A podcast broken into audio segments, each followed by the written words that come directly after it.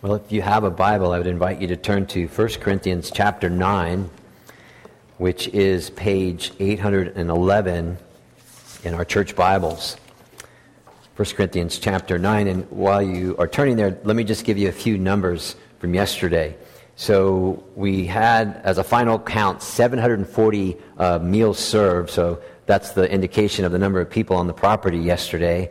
There were over 100 volunteers that um, served to make that happen. So um, God bless you, those of you who gave, who served, who prayed, who attended.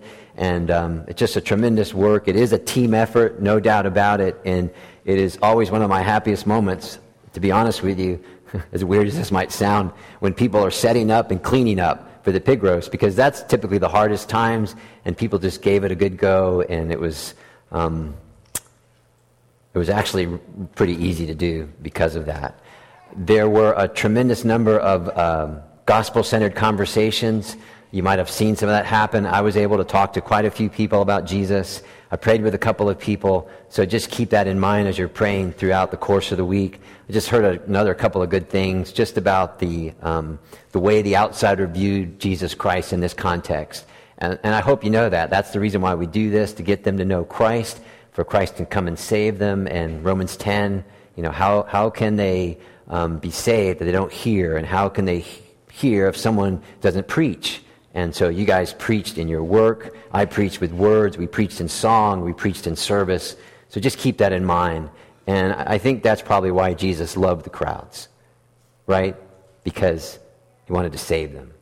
So we met people that we more than likely won't meet and yet now we have some contact with them in some meaningful way. So just keep that in mind and, and actually pay attention through the course of your week when you're out and about. You might see these people again. And they might say pig roast, and, and there you go. You have an opportunity to speak with them. So, okay.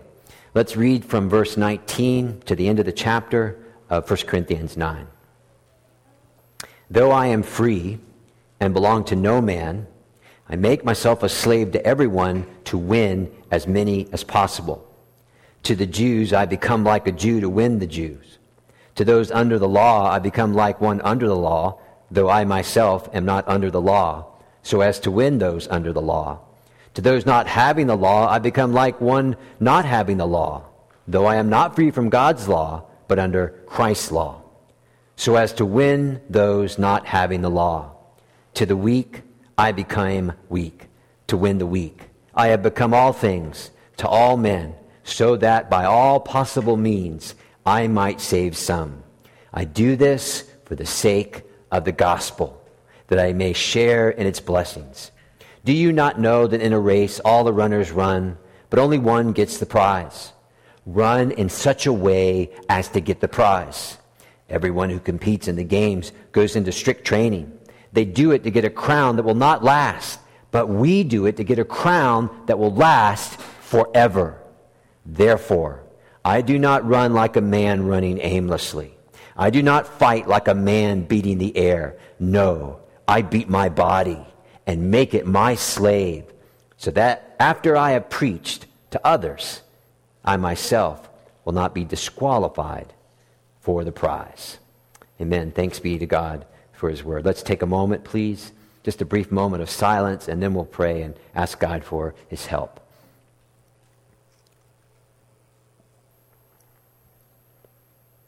Well, Father, we do pray as our Bibles are open that the Spirit of God will be our teacher, that through the words of a mere man we might hear from you, the living God. Please give us the grace to be humble and attentive in the things that we're going to learn this morning in order that you might train us up in what it means to live before you rightly. And this is our great need, Father. This is our prayer. And we ask this in the precious name of Jesus Christ. Amen. Well, as I said, we're going to resume our studies in 1 Corinthians 9. We're coming off the coattails of last Sunday's um, sermon from Matthew chapter 9 about Jesus and the crowds in personal evangelism. So, this section in 1 Corinthians will call for us, I think, to spend the next three weeks to focus uh, primarily on soul winning winning people to Jesus Christ. And did you notice in just the first four verses that I read, Paul said at least six times to win some, to win, to win, to win. And so, what we're going to do this morning is we're going to focus most of our attention, believe it or not, on verse 19. And then, towards the end of our talk, we're going to take a broad view of the whole chapter in a way I think is going to make sense to you. And while we're doing that, I want you to please consider these things. First thing I want you to consider is how I personally think this is going to be a watershed moment in the life of this church. I think we had such a moment in 1 Corinthians when we were looking through homosexuality and the issues there. And what we're going to find out from God through the pen of Paul is the exact nature of effective, and that's the key word, effective personal evangelism. So that when we get through this, there will be no doubt how the Christian is to function in this realm if we are going to win souls. Secondly, this is not going to be, uh, here are a few tips for you to try uh, to use when you're speaking to others about Jesus Christ's sermon. We might get to that, but not purposely. We're going to keep our nose, if you would, in the Bible. We're going to use God's wisdom, and we're going to learn from Paul, and this is awfully important. We're going to learn how Paul's self surrender and the voluntary loss of his freedom in that he was willing to surrender three of men and women's most jealously guarded treasures. And here they are financial gain, personal independence, and physical indulgence. Paul was willing to toss all those aside for the sake of the gospel. That's how precious the gospel was to Paul. It was the priority in his life. Everything that he did was under the head, heading, if you would, for the sake of the gospel. His liberties, his luxuries, all his bodily ease were all restricted. And that is the key. That is the key for, and here it is again, for effective, effective Christian evangelism and seeing people won to Christ. So, to put it more simply, we're going to discover that the Christian themselves nor the church it cannot organize their life simply for either its own survival or its own convenience or its own ease, its own personal taste and its own personal pleasures, clinging to every one of their freedoms. They can't do that. And we know that is hard to do in America. But if we do that, then that is an, a recipe for ineffectiveness, for dullness. It's dead religion, and it's frankly sin. And so you'll forgive me, but by, by and large, and I think you know this, that, that popular Christianity tends to lend itself to get us, if you would, hooked into it by, by saying, you know what, do you want freedom? Do, do you want the real life? Then this is what you need to do. You need to set this aside and, and have that much over there and have a few of those waiting for you and make sure you do that and make sure you have this and use your freedom and there you go. The song, uh, you're free to do what you want any old time. And Paul would say, no, no. Thirdly, we're going to learn how Paul would remove every one of his personal freedoms which might lead to personal offense to others, in order that the only offense before people would be the offense of the gospel. Okay? So everything about Paul that was secondary, that he could lose, he put it aside so that the only offense before people was the gospel. So, if you would, Paul didn't come in with all guns blazing, telling how he's this political party, and this is what he believes about this, and this is what his view on taxes are, and this is what his view about this is. No. He set it aside so that the only offense there was was the offense of the gospel. Okay. Now, if you had to kind of zip that introduction up, if you look at your Bibles in chapter 10, verse 31, this is in essence what Paul is saying. I'm just going to read to you all the way to verse 1. And by the way, if you have the NIV Bible and you see the chapter break before chapter 10 and verse 1, that might be the worst chapter break ever, but I wish they would have kept it going. But anyway, listen to your Bible, chapter 10, verse 31. This is Paul's thought. Whether you eat or drink or whatever you do, do it all for the glory of God. Do not cause anyone to stumble, whether Jews, Greeks, or the church of God, even as I try to please everyone in every way. For I am not seeking my own good, but the good of many. And so you stop and you say, Why, Paul? Why are you doing that? Well, there it is. So that they may be saved. And then he says, Follow my example as I follow the example of Jesus Christ. Okay? Follow me as I'm following Jesus. So, with all that by way of introduction, what we're going to do is we're going to understand our freedom and how our freedom is lost then for the sake of the gospel. So, the first point I have, you can see this in your notes, is a freedom that is real. That's verse 19.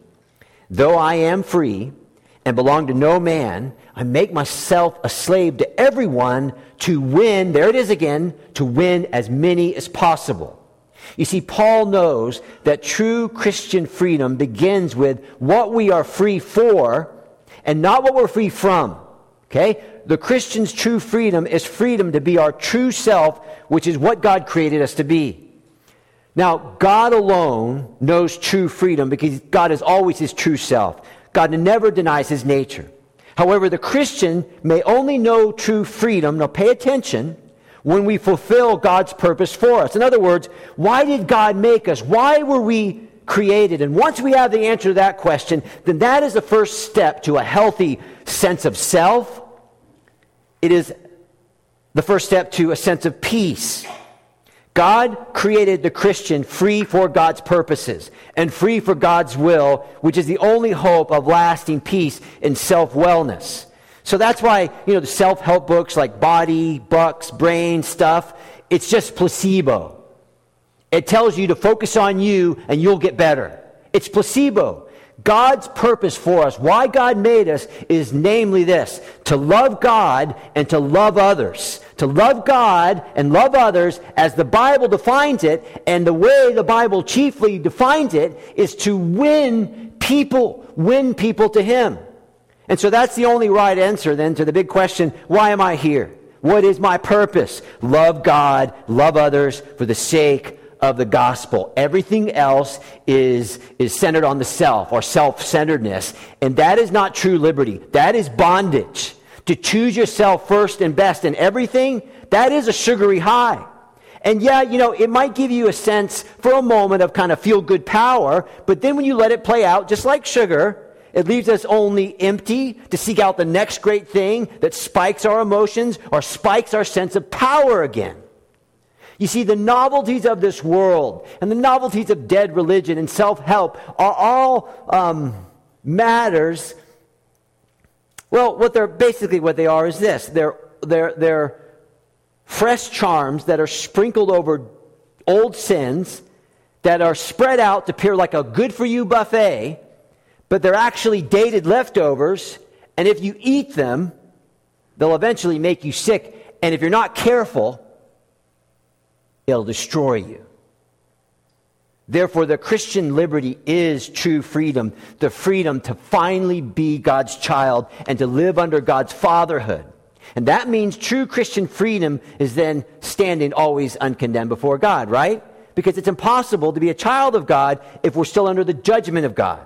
I am not free to be what God created me to be as his child if I'm not set free from sin and guilt. In other words, there's no true freedom without the forgiveness of sin.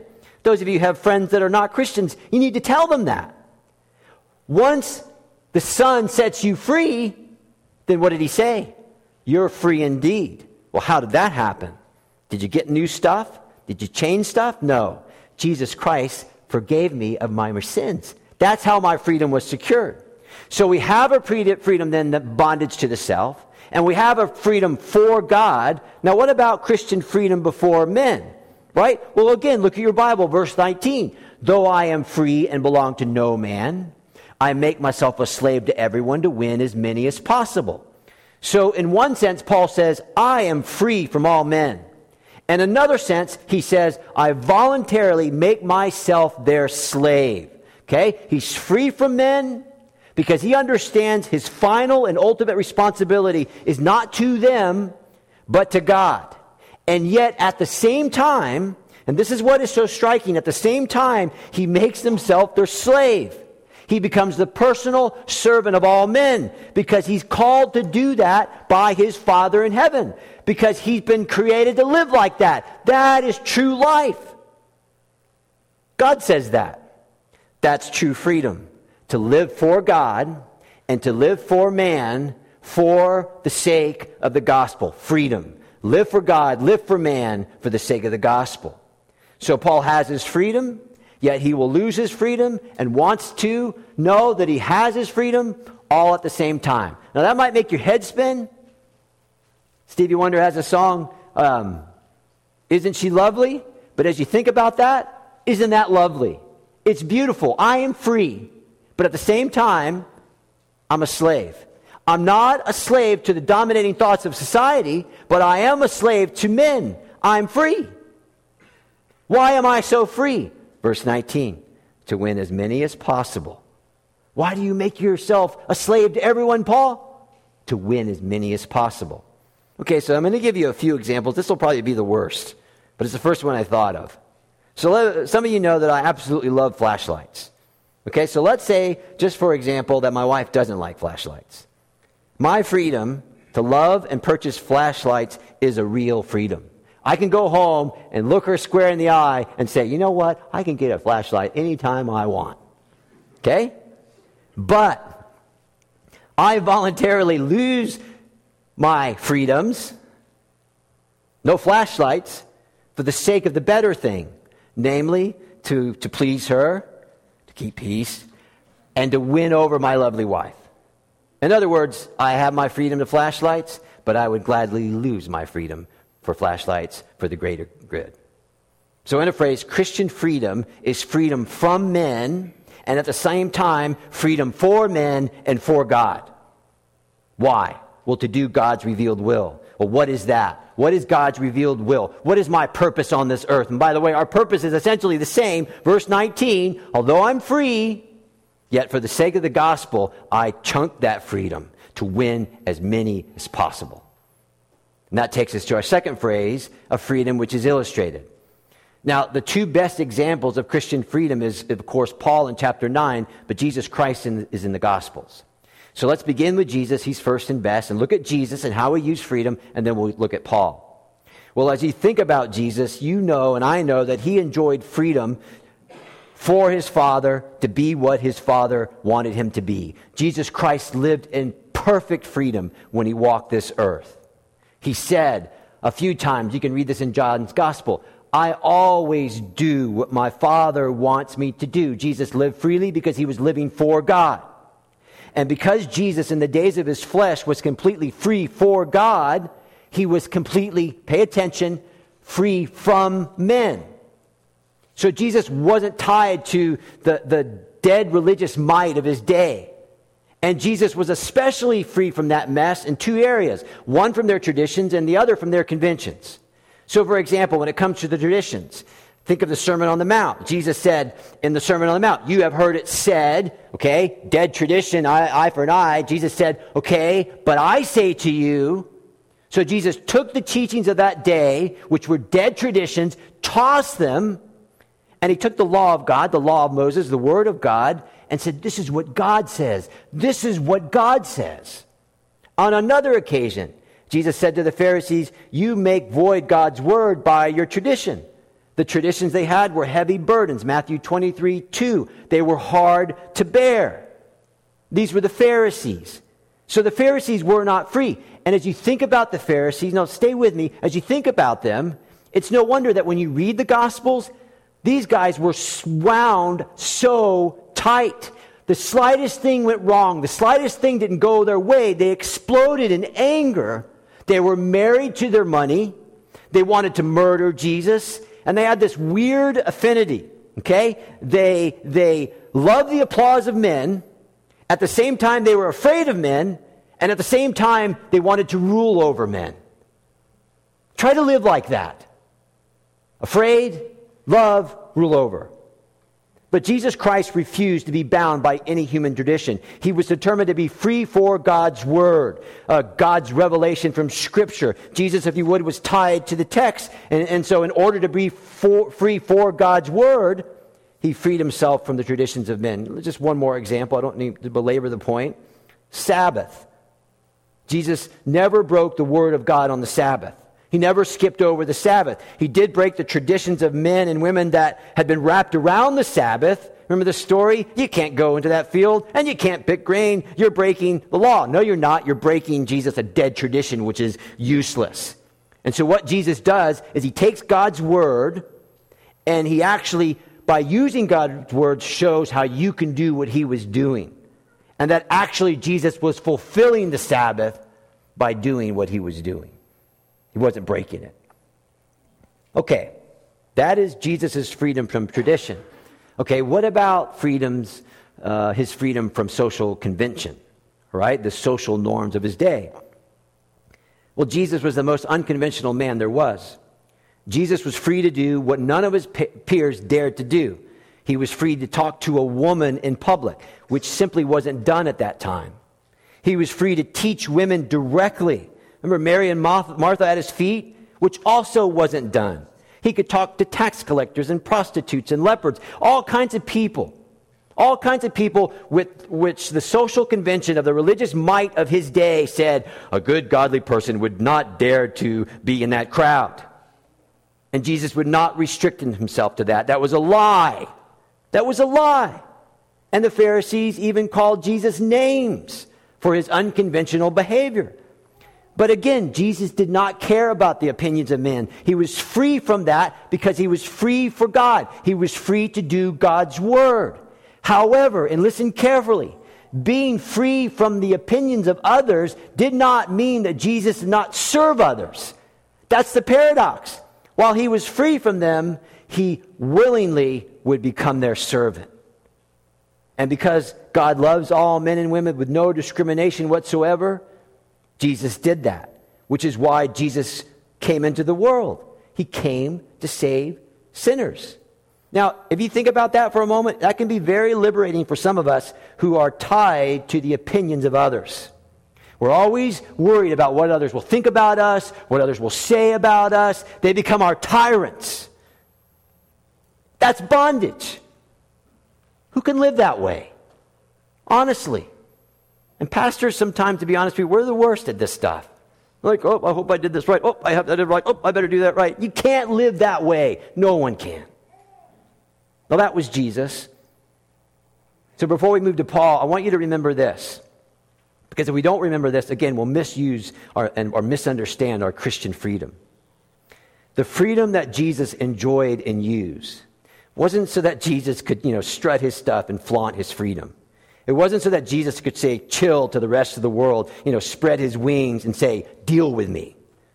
No, you see, all Jesus' freedom served a purpose. And what do you think that purpose was? To give his life as a ransom for people like me. Now, are you with me? He had a freedom. He was free from the traditions of the past. He was free from social conventions of the present. However, his freedom then was in submission to his father's will, which was what? We have absolute clarity here, being no doubt about this. Jesus, why were you a slave to men and women? To win them, to give my life for them, for the sake of the gospel, so there even be a gospel to enjoy and serve and proclaim to other people. And that freedom that Jesus has is part of our freedom too. So, so for us to be free, it's not to only think and choose as we please. That's bondage. That is bondage. The Christian is like Jesus. He's under God's word. We are, we are children under the authority of our King. So, in becoming a slave to God, yes, the Christian is truly free. Oh, yes, we are. But we, again, verse 19, do you see it there? We make ourselves a slave to everyone to win as many as possible. Now, I want you to understand this. This means that the Christian life is far beyond a flat moral life. Do you know what I mean by that? I mean, this is, this is a life with no gospel power. Being morally good, doing morally good, um, read the Bible, pray morally, morally, morally, but with no gospel intentions, no gospel power. See, that's that. Uh, the new atheists have this book. I think it's by Richard Dawkins. Can man be good without God? That's the question they're trying to present before us. The atheists. Can man be good without God? This is the answer. You ready? Yes, man can be good without God, but they just can't be good enough. Because they need someone else's righteousness when they stand before God. Do you understand? That's why the gospel is so important.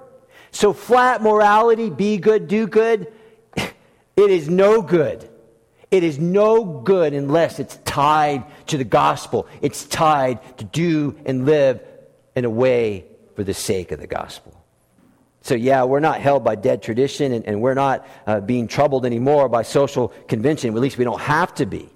But now the Christian is free to become what God made us to be. God, why did you put me on this earth? To love you and to love my fellow man and to do it all for the sake of the gospel. That's living.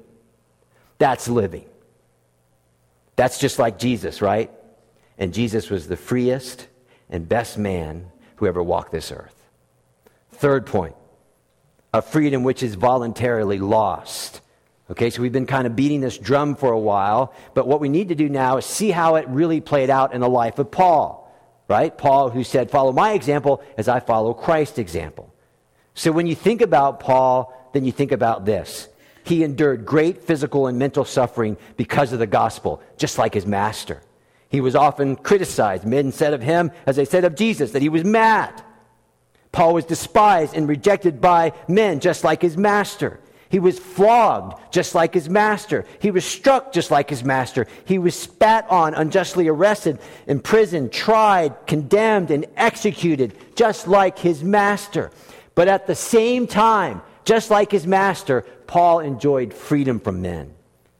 Because to be very, very clear, Paul's freedom was derived from the lordship of Christ. Why could he take all that stuff on?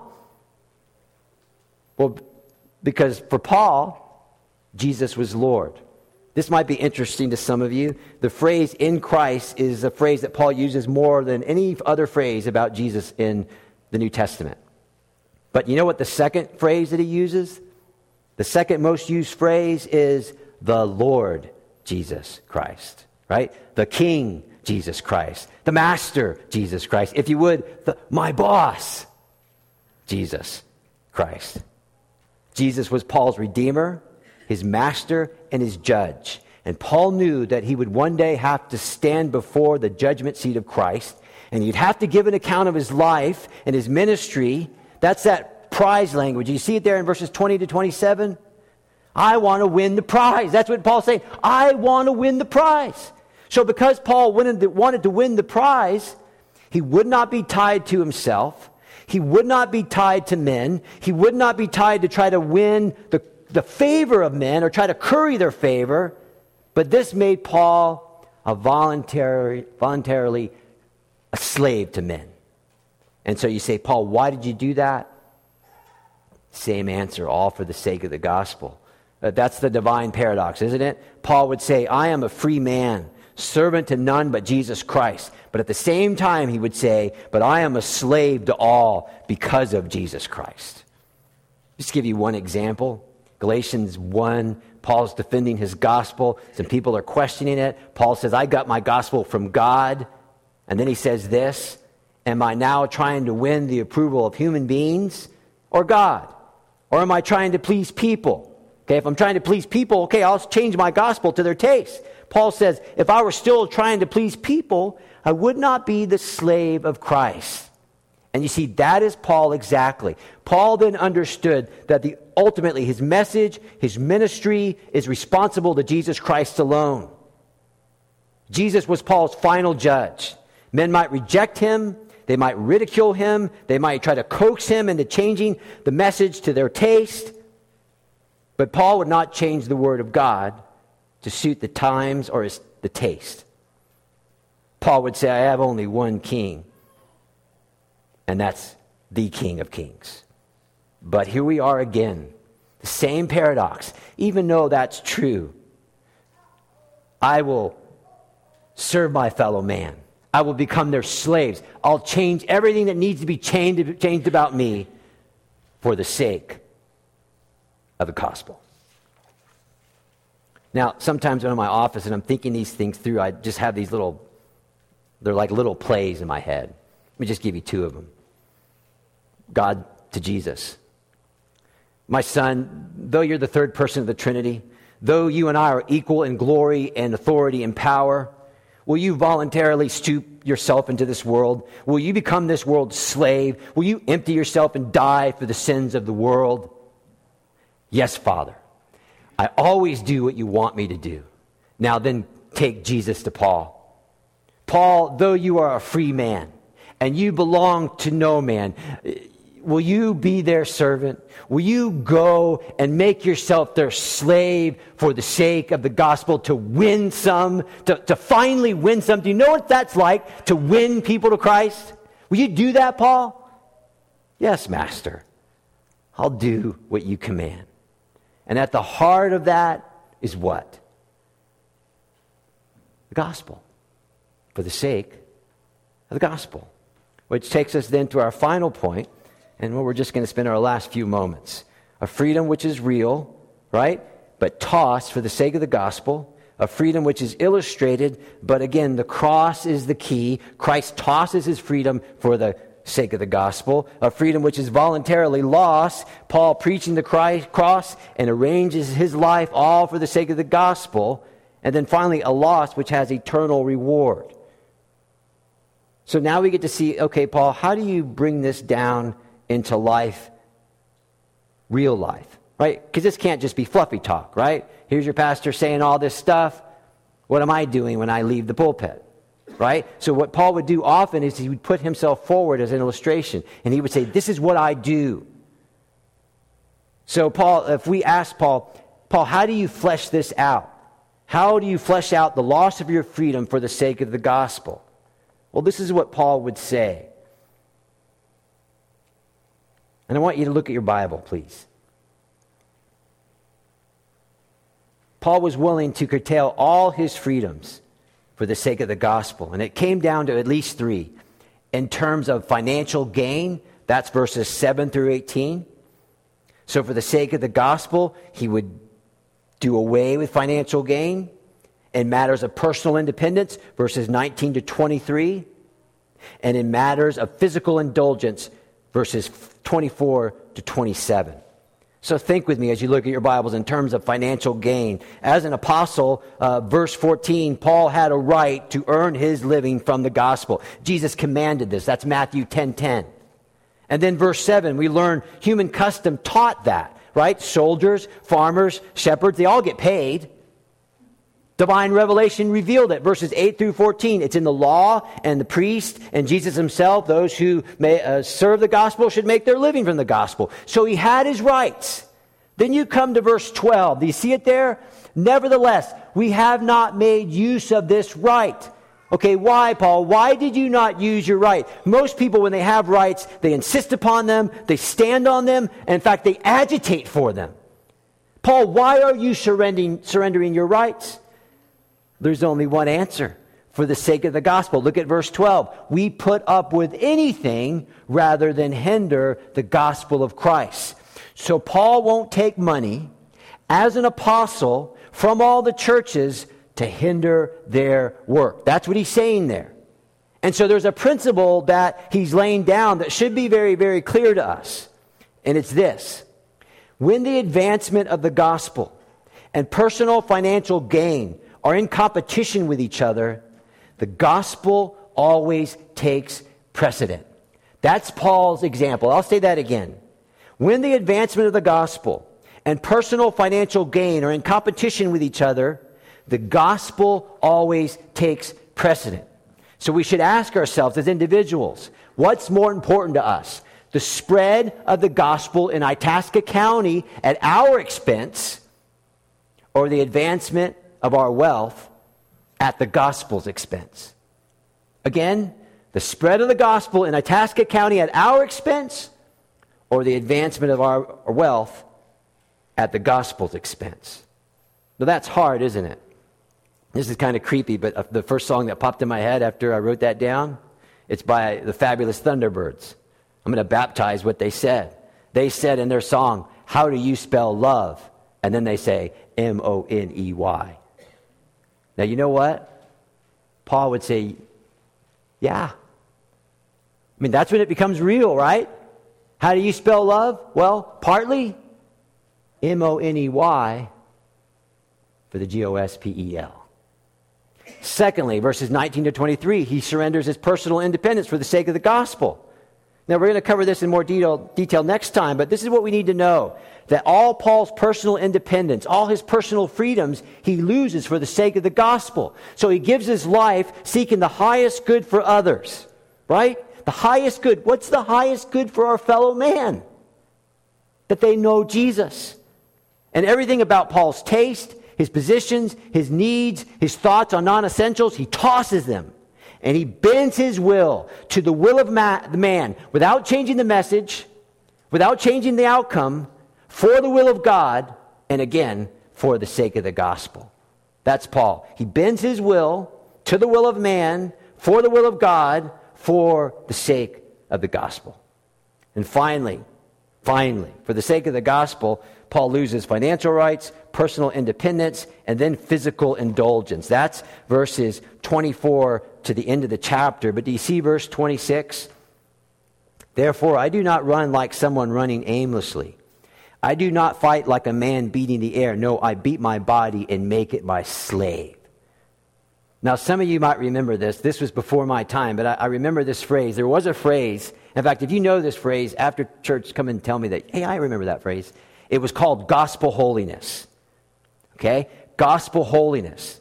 And what gospel holiness means is essentially this that personal holiness and gospel holiness are the same. You can't have personal holiness without gospel holiness because your personal holiness will be directly tied to your victories in personal evangelism. Okay? Our personal holiness will be directly tied to our victories in personal evangelism, which takes us right back to that flat moral life. It's no good. Just to be good for goodness sakes is no good. Just to be good so people won't talk about us. No good just to be good so that we'll shine out like, wow, look at them. They are terrific. No, it's not good if it's not tied to the gospel. Right? If it's not tied to the gospel. Personal holiness and personal evangelism are inseparable. They are both evidences of the life changing power of Christ in the Christian's life. And so we go back to where we began.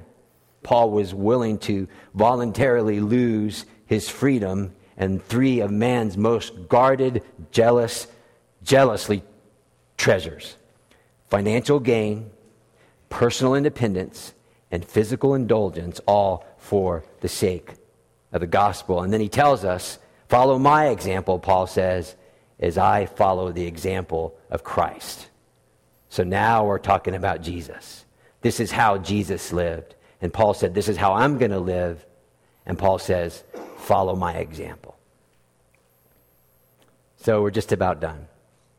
What's a biblical Christian? A biblical, biblical Christian is devoted to the gospel. They believe the gospel. They, they rely on the gospel. They love the gospel. Uh, it's good news from God. They honor the gospel. They arrange their life for the gospel. And everything in the church they tend to, with no apology at all, is structured for the sake of the gospel. Sometimes you hear people, when you ask them the question, hey, how's it going? or how are you? People nowadays say, man, I'm living the dream. It's kind of a cool phrase, isn't it? I'm living the dream. If we would talk to Paul or we would talk to Jesus and we'd say, with all respect, how are you? They would say, Man, I am living for God's will. I am living for others, all for the sake of the gospel. That's life. That's life. Life lived for the sake of the gospel. Thank you for your attention. Let's bow together and pray.